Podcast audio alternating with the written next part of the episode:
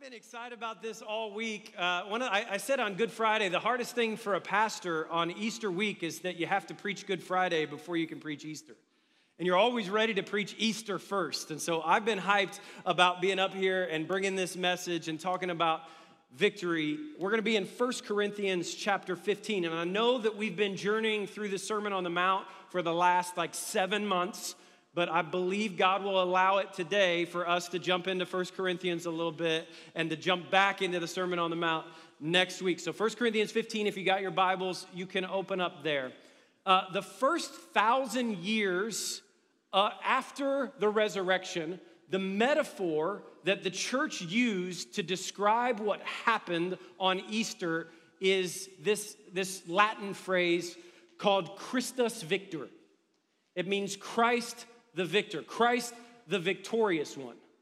And, and since then, there, we, we've adopted a lot of different metaphors and a lot of different ways to talk about what happened theologically with the resurrection, what happened at the cross, what happened in the resurrection. But the central work of the cross and resurrection is not just the atoning sacrifice for our sin, it's not just the moral example of Jesus, but Easter for the early church was a signal of their victory in Christ.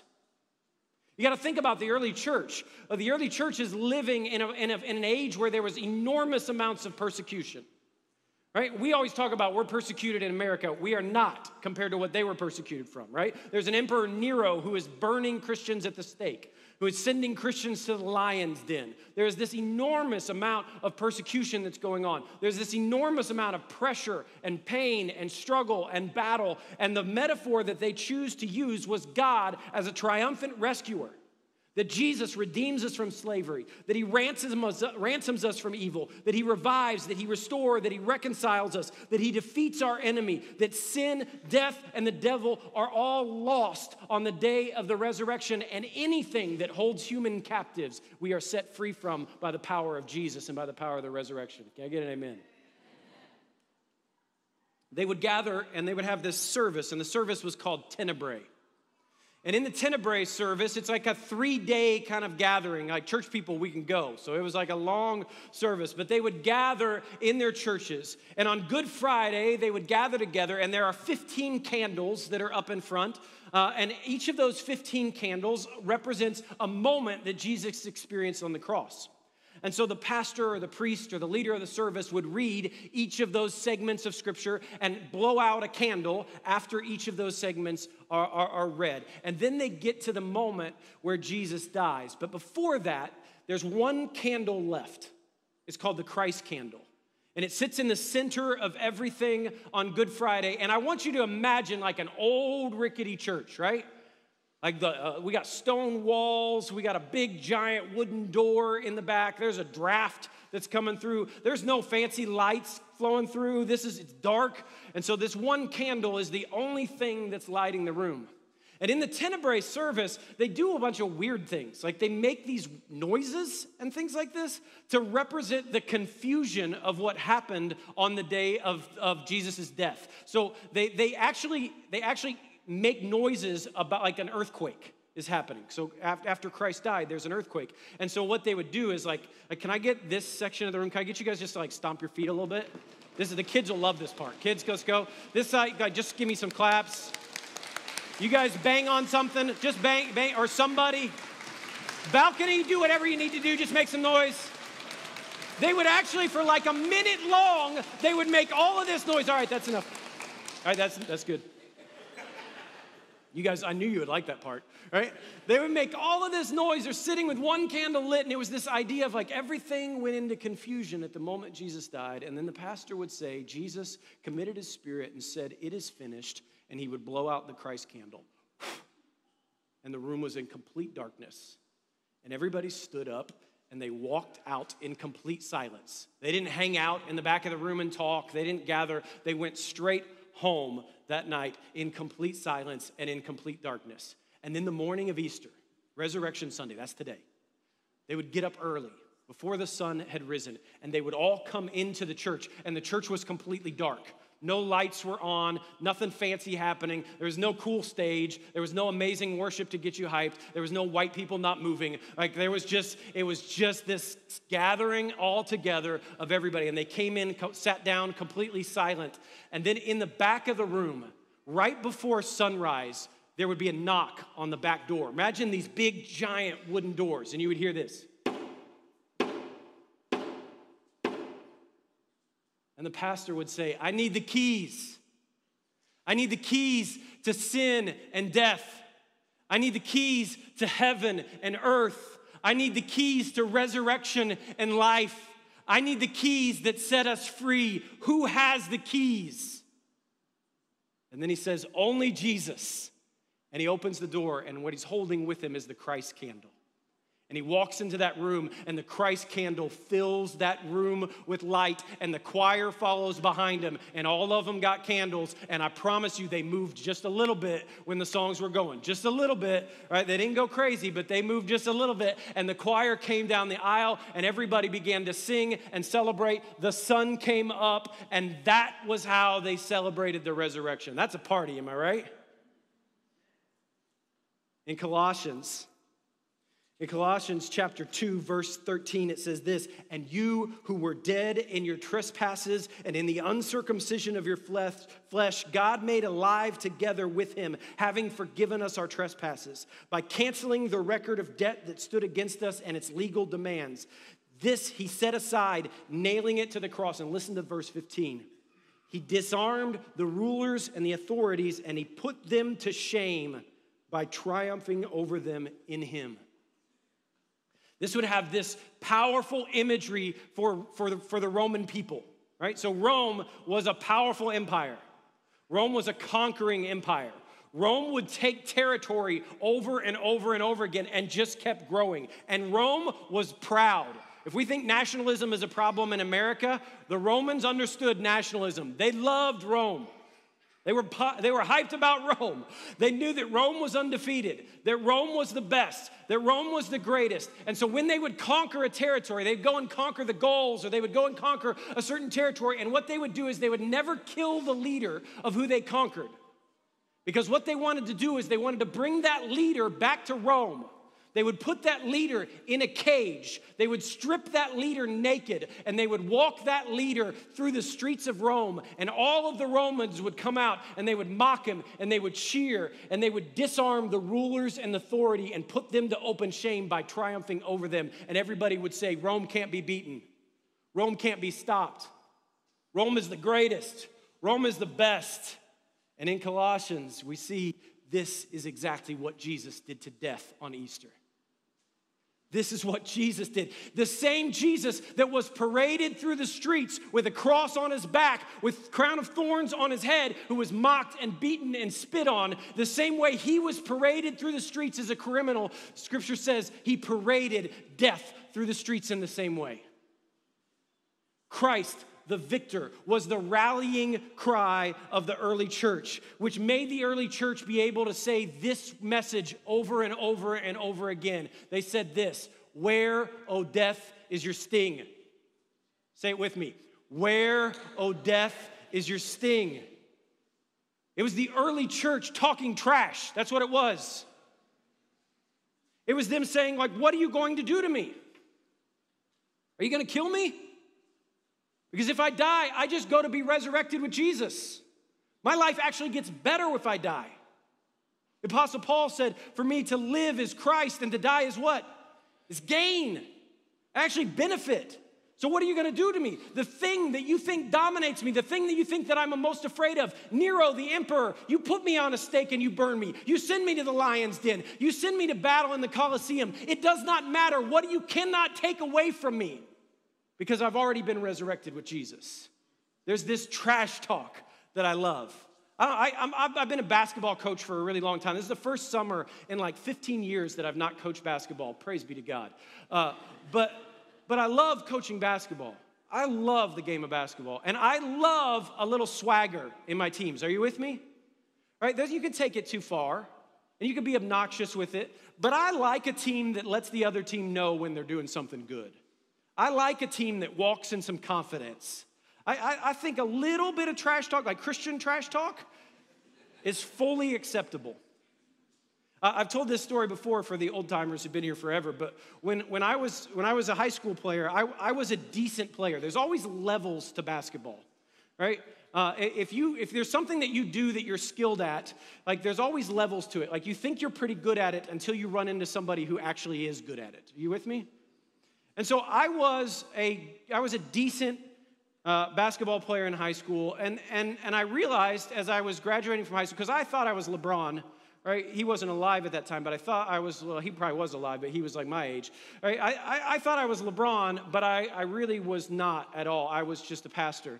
Um, but, so there, there's levels to basketball, right? You guys with me? So, like, there, there are NBA players, there are kids that get drafted right out of high school, that they are so good that they're like, we're going straight to the league.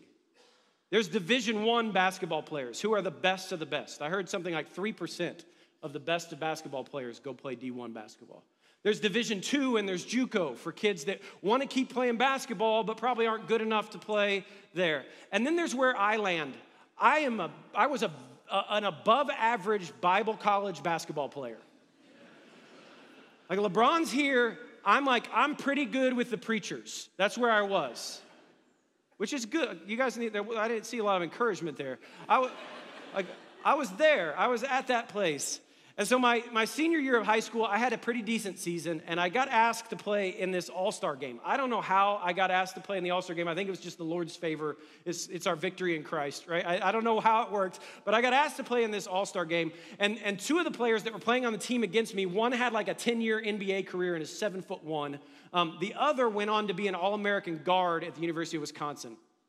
And so, I, and then there's me. And like we had some practices, and I think the coach knew they made a mistake with me right away. Uh, I think the coach was like, "We, I know it's an all-star game, so we got to get this kid in there a little bit, but uh, as little as possible is what we're trying to do with this kid." And so it's like the end of the second quarter before halftime. It's an all-star game, and the coach is like, "All right, I got to get you in. Go ahead." And and I get in there, and and I I, I go down the court, and, and this kid, the, the, the kid who's the All American guard, comes and says, I got this guy. And I was like, come on, Lord. Like, what? Could I, could I not get the chubby kid or something like so? Is there, is there somebody else that could guard me? And, uh, and so the first trip down, he backs off way off of me. He's talking the whole time in my ear, and it's not nice trash talk. It's, it's, it's not the Christian version. He's talking a lot. And he's like, This kid can't shoot. I'm just gonna back off. I don't even care. I'm gonna let you shoot from wherever. And so I got the ball, I pulled up, nothing but net. And I, I, I, kind of got my, I held it up there, right? I walked back a little bit. I was feeling pretty good. I know nobody was guarding me, and I hit an uncontested three pointer, but I, like, I let the guy know on the way down. I was like, you better come up on me. And, and so next time down, he, he, he makes three dribble moves. I almost fall over, and he hits a three on me. His three was 900 times more spectacular than mine but I got confident, right? And when you're a kid, you just think you're the best at everything. And so I had this confidence. And so uh, the, the ball got swung to the other side. They swung back over to me. There was a clear out and there was a screen on the backside. So the seven foot guy was out of the paint. And so I was like, I'm going. And I, I jab stepped and I went to my left. I was really good at going to my left, and I could dunk a basketball pretty well with my left hand at that time.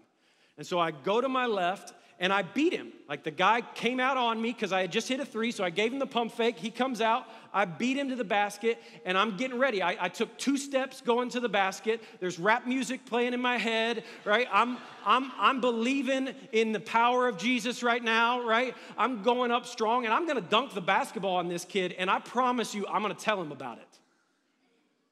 So I go up strong, I take my two steps, I reach up, my hands above the rim, I'm right there and all of a sudden a hand comes out of nowhere.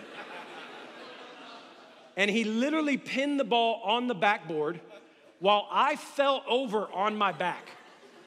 So I am laying on the ground looking up at this grown man who's better at basketball than me. And he looks at me and he says, This, is that the best you got? And he turned around and went to the other end. I sat there for a second and honestly, this is what I thought. Like my inner dialogue, he was like, Is that the best you got? And my inner dialogue was, was like, Yes. that, That was the absolute best I had. That was the best I could possibly do. It was so discouraging, the trash talk, because here's what he's saying that's the best you can do, it's not enough. When the early church said, Where, O death, is your sting? What they're saying to the enemy, what they're saying to the world, what they're saying to the powers and principalities is that's not good enough. That's not enough. It doesn't matter. It doesn't matter. So we live in the victory because we live in the resurrection. And I wonder, I wonder if the church in 2022 has lost the swagger of the early church. I wonder if we've lost the confidence of walking in victory. I wonder if we've lost the joy and the hope of the resurrection and knowing that Jesus has given us power and authority. I wonder if we live weak and soft and feeble lives when we're actually called to be more than conquerors. In our culture these days, sometimes it's so easy to be the victim. It's like when you become the victim, you gain the moral high ground. And listen, don't, don't hear what I'm not saying because there are victims in this world, and there is oppression, and there are things that we need to pay attention to, and things that we need to fight and critique and battle. But more often than not, we're trying to all be victims so that we can gain the moral high ground. And I wonder if the church has been playing this game too. Oh, Disney put out another movie. Did you see it? The world's falling apart.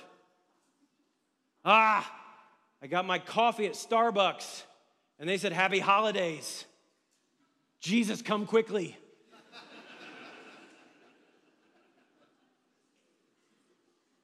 you are not a victim because Starbucks said Happy holidays. I love y'all.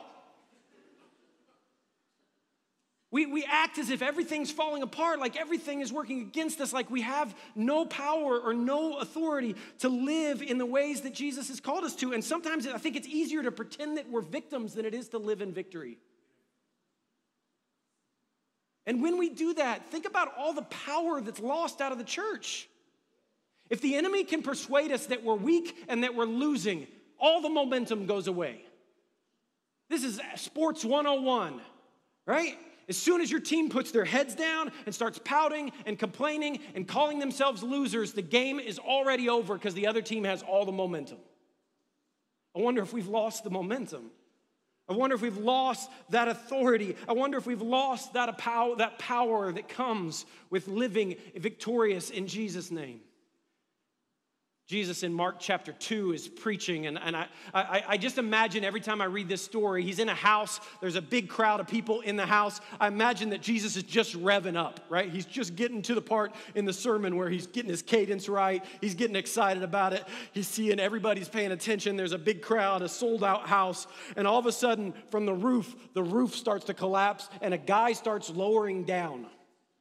There's a paralytic that is lowered down from the ceiling. His friends wanted to get him in the back door, but couldn't get him in the back door because there was such a crowd. So his friends, the creative people that they were, decided to tear up some dude's roof and bring him down. And so this guy lowers down. Jesus is preaching. He's getting after it just like I am. And all of a sudden, there's just this guy laying in front of him awkwardly. I, I, I imagine the guy, the paralytic, being like, hey, Jesus.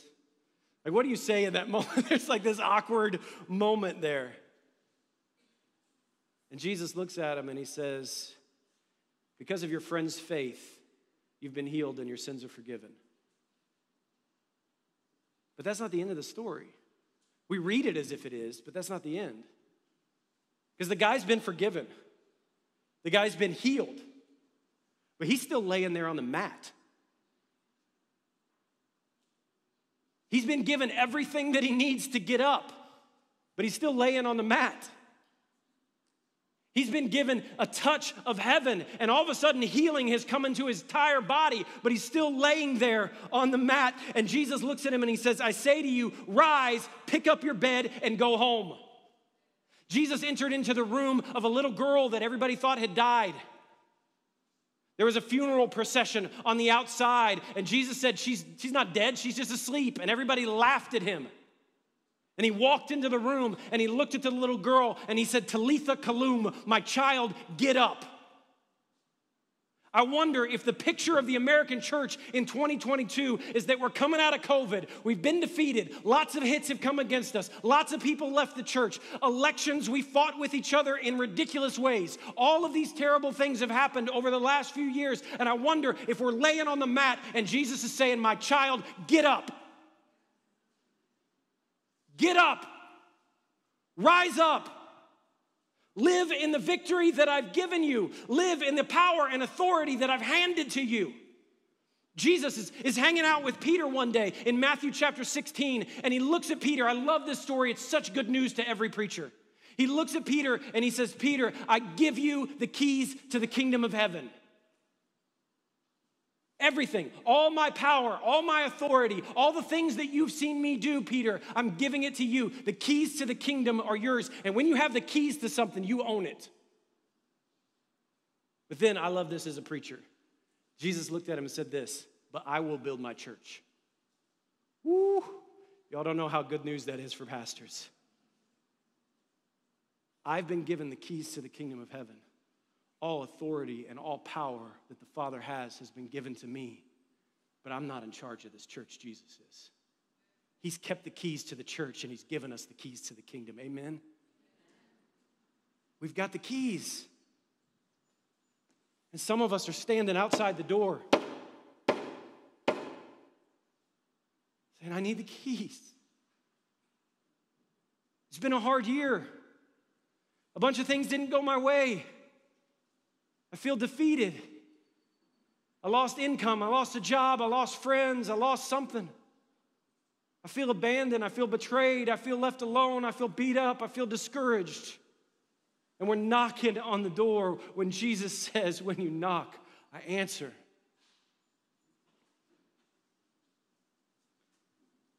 1 Corinthians 15 repeats two phrases over and over and over again. Verse 54, it says this. It says, When the perishable put on the imperishable, and the mortal puts on immortality, then shall come to pass the saying that is written. That phrase repeats over and over again in 1 Corinthians 15. It's that phrase, the perishable and the imperishable, and the mortal and the immortal. And I don't know about you guys, but when I see that perishable and imperishable piece, I automatically think of food, like in the fridge. Are you with me? And there are two types of people in this world. My wife is one of them, and I'm another one. The first is that if it says it is expired, you put it in the trash immediately. Right? You trust that date on whatever sticker that you've been given. How many of you that's you? If, it, if the stick, raise your hands high. Come on, be proud. If, if you are a sticker person, if it says it's expired, it's expired. That's one type of person in the world. The second type of person in the world who's like, yeah, it's expired, but let me smell it. How many of you are the smell? Yeah. Yeah. You're just like, ah, I don't know. I'll just let me. And if it smells nasty, you're like, oh, it's not good. My, my nose is better than, than this sticker that's told me. The experts have said this is expired, but my nose tells me I still can get a few days out of this baloney, right? There's this idea that it says, and I, I love the phrasing here, it says we put on the imperishable. We put it on. Like put on, the, the, the word in the Greek there is indweo. Indweo. And indweo means to, to be clothed with. It, it, it's like the imagery of actually putting on your clothes, right? Uh, I, I wear a tie two days a year as a pastor. If you're a visitor and want me to wear a tie every week, you are out of luck, right? Easter Sunday and Christmas. I will have a tie on those days, I promise you. Old people, I love you. I do not wear ties most of the rest of the year, right? I get a little drippy on Easter, right? That's, that's what I do. But the rest of the time, I'm not, I'm, I'm not doing it. I'm, I'm not doing that. And so I put on a tie. Right? I gotta, I gotta wrap it up. I gotta tie it. I gotta get the tie right. I'm a little tall, so I always tie my tie too short the first time. I'm not an expert in wearing ties because I only wear them two times a year. So it takes a few times for me to put it on. But I got, like, that's what I do. There's this imagery of this is what we do. We wake up in the morning and we put on our victory in Christ. We wake up each day and we decide what we're going to put on. Scripture is full of these phrases of putting on. It's this interesting imagery, but it's filled with these phrases. It says to put on the armor of God. It says we put on the fruits of the Spirit. It says we put on Christ in Romans. We actually put Christ on. It says we put on our new self. The great Atlanta theologian Young Jeezy says we put on for our city, on, on for our city, right? like this, this is what we do. We put on, we decide we're gonna put on the armor of Christ. We decide what we're gonna wear every single day, the posture that we're gonna take in the world, what we're gonna carry with us over and over and over again. Scripture also tells us there's things that we're to put off. We put off our old self. We put off malice and deceit. We put off falsehood and wickedness. And there's this kind of picture of this plus this equals this. When we put on our victory in Christ, when we put on our, our, our immortal selves, our, our, our, imperishable selves, when we trust that the kingdom of God trumps the kingdom of, of this earth and is bigger and better than anything that we could ever imagine, then this happens. It says this in verse 55 Death is swallowed up in victory. For where, O death, is your sting? Where, O death, is your victory? When we put on the kingdom of heaven, when we put on the victory that we have in Christ, what begins to happen is there's a transformation that takes place in our heart where our fears no longer dictate our actions, where our worries no longer hold us captive, where we trust that if God says go, He's the one that I'm gonna follow, and I will follow Him wherever He leads. What, what's happening here in, in 1 Corinthians is Paul is quoting Isaiah 25, verse 8, which says this He will swallow us up in death forever. But the sovereign Lord will wipe away those tears from all the faces. He will remove the people's disgrace from all the earth. And he's quoting from Hosea 13, verses 14, which says this I will deliver this people from the power of the grave. I will redeem them from death. Where, O death, are your plagues? And where, O death, is your destruction? If we put on the victory of Christ, we put on the nature of Christ, we put on an understanding that we live and walk in victory. And when that happens, death loses its power over us. Fear loses its power over us. Doubt and worry and pain lose its power over us because we know my story's not over. What's happening here on earth pales in comparison to what's about to happen in heaven. This is just a glimpse of my story in my future, and there is more to it than that. Uh, I hate baseball. It's really boring. But I know there's some Atlanta Braves fans in, in the room. Uh, also, my team's the Cincinnati Reds. We, we, we sell all our players every year, so there's nothing ever to cheer for. So maybe if we had something to cheer for ever, I would get more excited about baseball. How many Braves fans do we have in the room? Yeah, world champions. Here's the cool thing about being World Series champions the Braves, everywhere they go, they are world champion Atlanta Braves right? So for one year, everywhere the Braves show up, when they go to play the Reds, they announce over the loudspeaker the Cincinnati Reds, with a payroll of $12, is now playing the Atlanta Braves, the world champions. They wake up in the morning, world champions. They go to bed at night, world champions. World champions is their identity that can never be taken from them. For the rest of their life, any player that played for the Atlanta Braves last year can sit at a party and be like, I was a World Series champ. Because that's their identity now, because they've attained the victory. That's our, that's our identity, also, guys. We've been given victory in Christ. We are his sons and we are his daughters. We have all authority in heaven and earth. We've been given the keys to the kingdom, and so we walk in victory everywhere we go. So I want to get practical really quick. here's what that means. When we talk about putting on heaven, when we talk about putting on victory, here's what this means. Here's a, here's a rough definition. To be heavenly minded means that a person sees the world around them through the lens of heaven and allows that perspective to affect every thought, action, and decision they make in order to make the greatest impact here and in the age to come.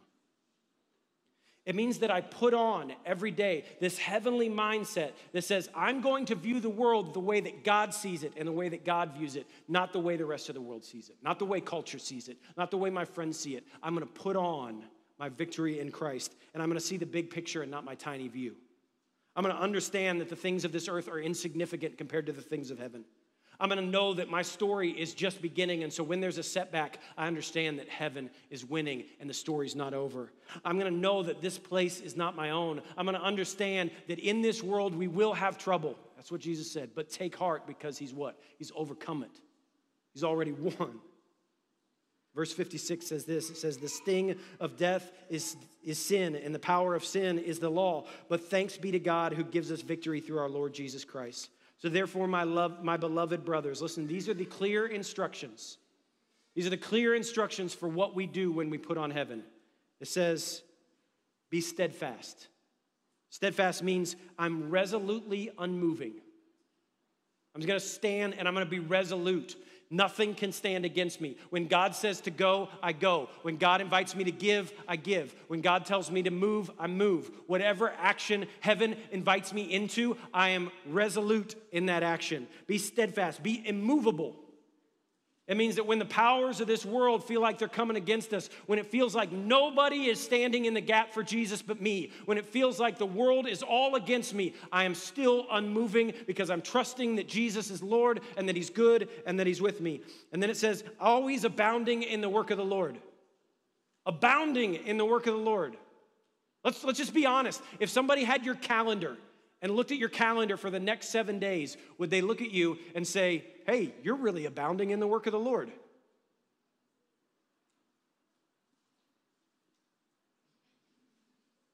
I don't think anybody would say you're abounding in the work of the Lord, but I don't think anybody's to look at our calendars and be like, that's a priority for us. Like the greatest theological statement we ever make are our calendars and our checkbook. It's the greatest evidence of our faithfulness to Jesus. Through that is the evidence that we're walking in faith. Through that is the evidence that we're trusting in heaven. Through that is the evidence that we're moving and working with Him and around Him. And then it says, Know that your labor is not in vain. We keep fighting, we keep pressing, we keep pushing. And even though at, time, at times it feels like nothing's happening, like, guys, it's so good to see us full church today. We had a bunch of people in the first service too. And, and here's our, our, our theological framework sometimes is this like, God isn't working unless the church is full. God isn't moving unless we're, we're, we're, celebrating and we're winning and amazing things are happening. But here's the good news Jesus was here last Easter too when nobody was here. Jesus was here the Easter before when we did a stupid online thing. I hate the online thing. Sorry, sometimes I say things too truthfully. God's working and moving. Our labor is not in vain. If we're working for the kingdom, we're making the greatest investment that we can possibly make. So today, for many of you, I, here, I want to give you your swagger back. Like, I wonder if there's some of you who've walked into the room feeling like, I'm defeated. Like, can I be honest? Our church loves to sing slow and somber songs. We, y'all love it. Woo! Damien Rice, something slow, right? When we, we try and get something victorious going, everybody's like, I don't, I don't know what's happening right now. I feel like that, that's like evidence of our life, also, though. Can I be honest? Sometimes our prayer meetings at the church, right here, are all about all the bad things that are happening. Ah, somebody else is sick. Somebody else got a divorce. Somebody. And we need to pray for that. We need to lift up the sick. We need to pray for miracles. We need to pray for our marriages. I want to pray for all of those things, but I also want us to recognize the life signs of Jesus. And I want us to recognize the good things that He's at work. And I want us to celebrate the victories that we have in Christ. Here's your victory we're here. We're here. You are sitting with your family in the church on Easter Sunday, celebrating the resurrection together. Our church didn't go bankrupt.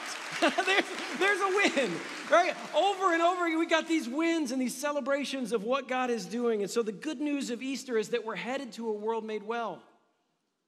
The good news of Easter is that Jesus has nothing left to prove. And because Jesus has nothing left to prove, we have nothing left to prove. The good news of Easter is that we are the sons and daughters of the victorious Lord. The good news of Easter is that this world is not our home and a better destination awaits for us. The good news of Easter is it doesn't matter what this world throws at us because eternity awaits us. The good news of Easter is that Jesus is with us even in the clouds.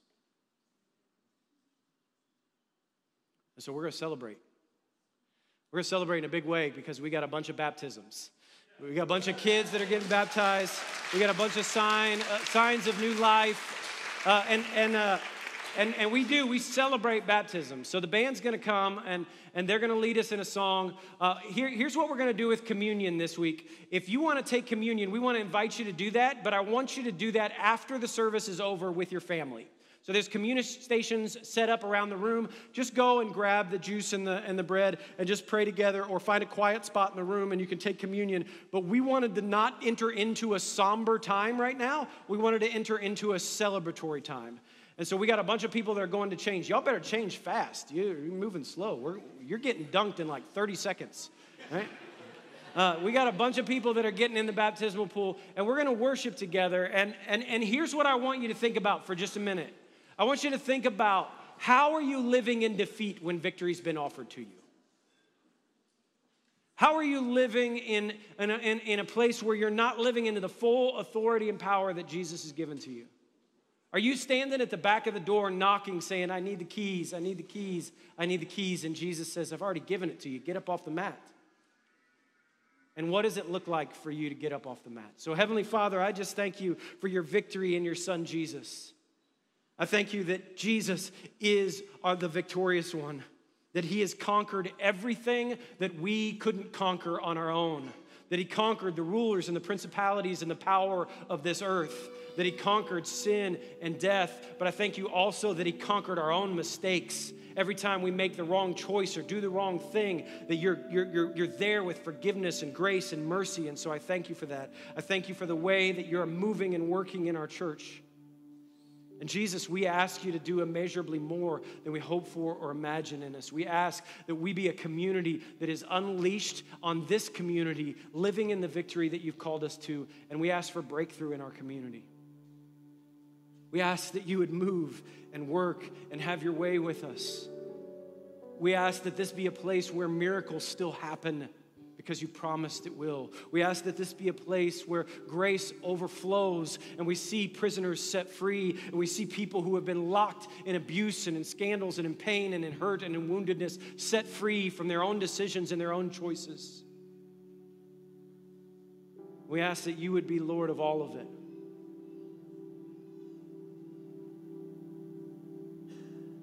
We thank you, Jesus, that you're the victorious one. And we thank you that you've given us victory when we don't deserve it. It's in Jesus' name we pray.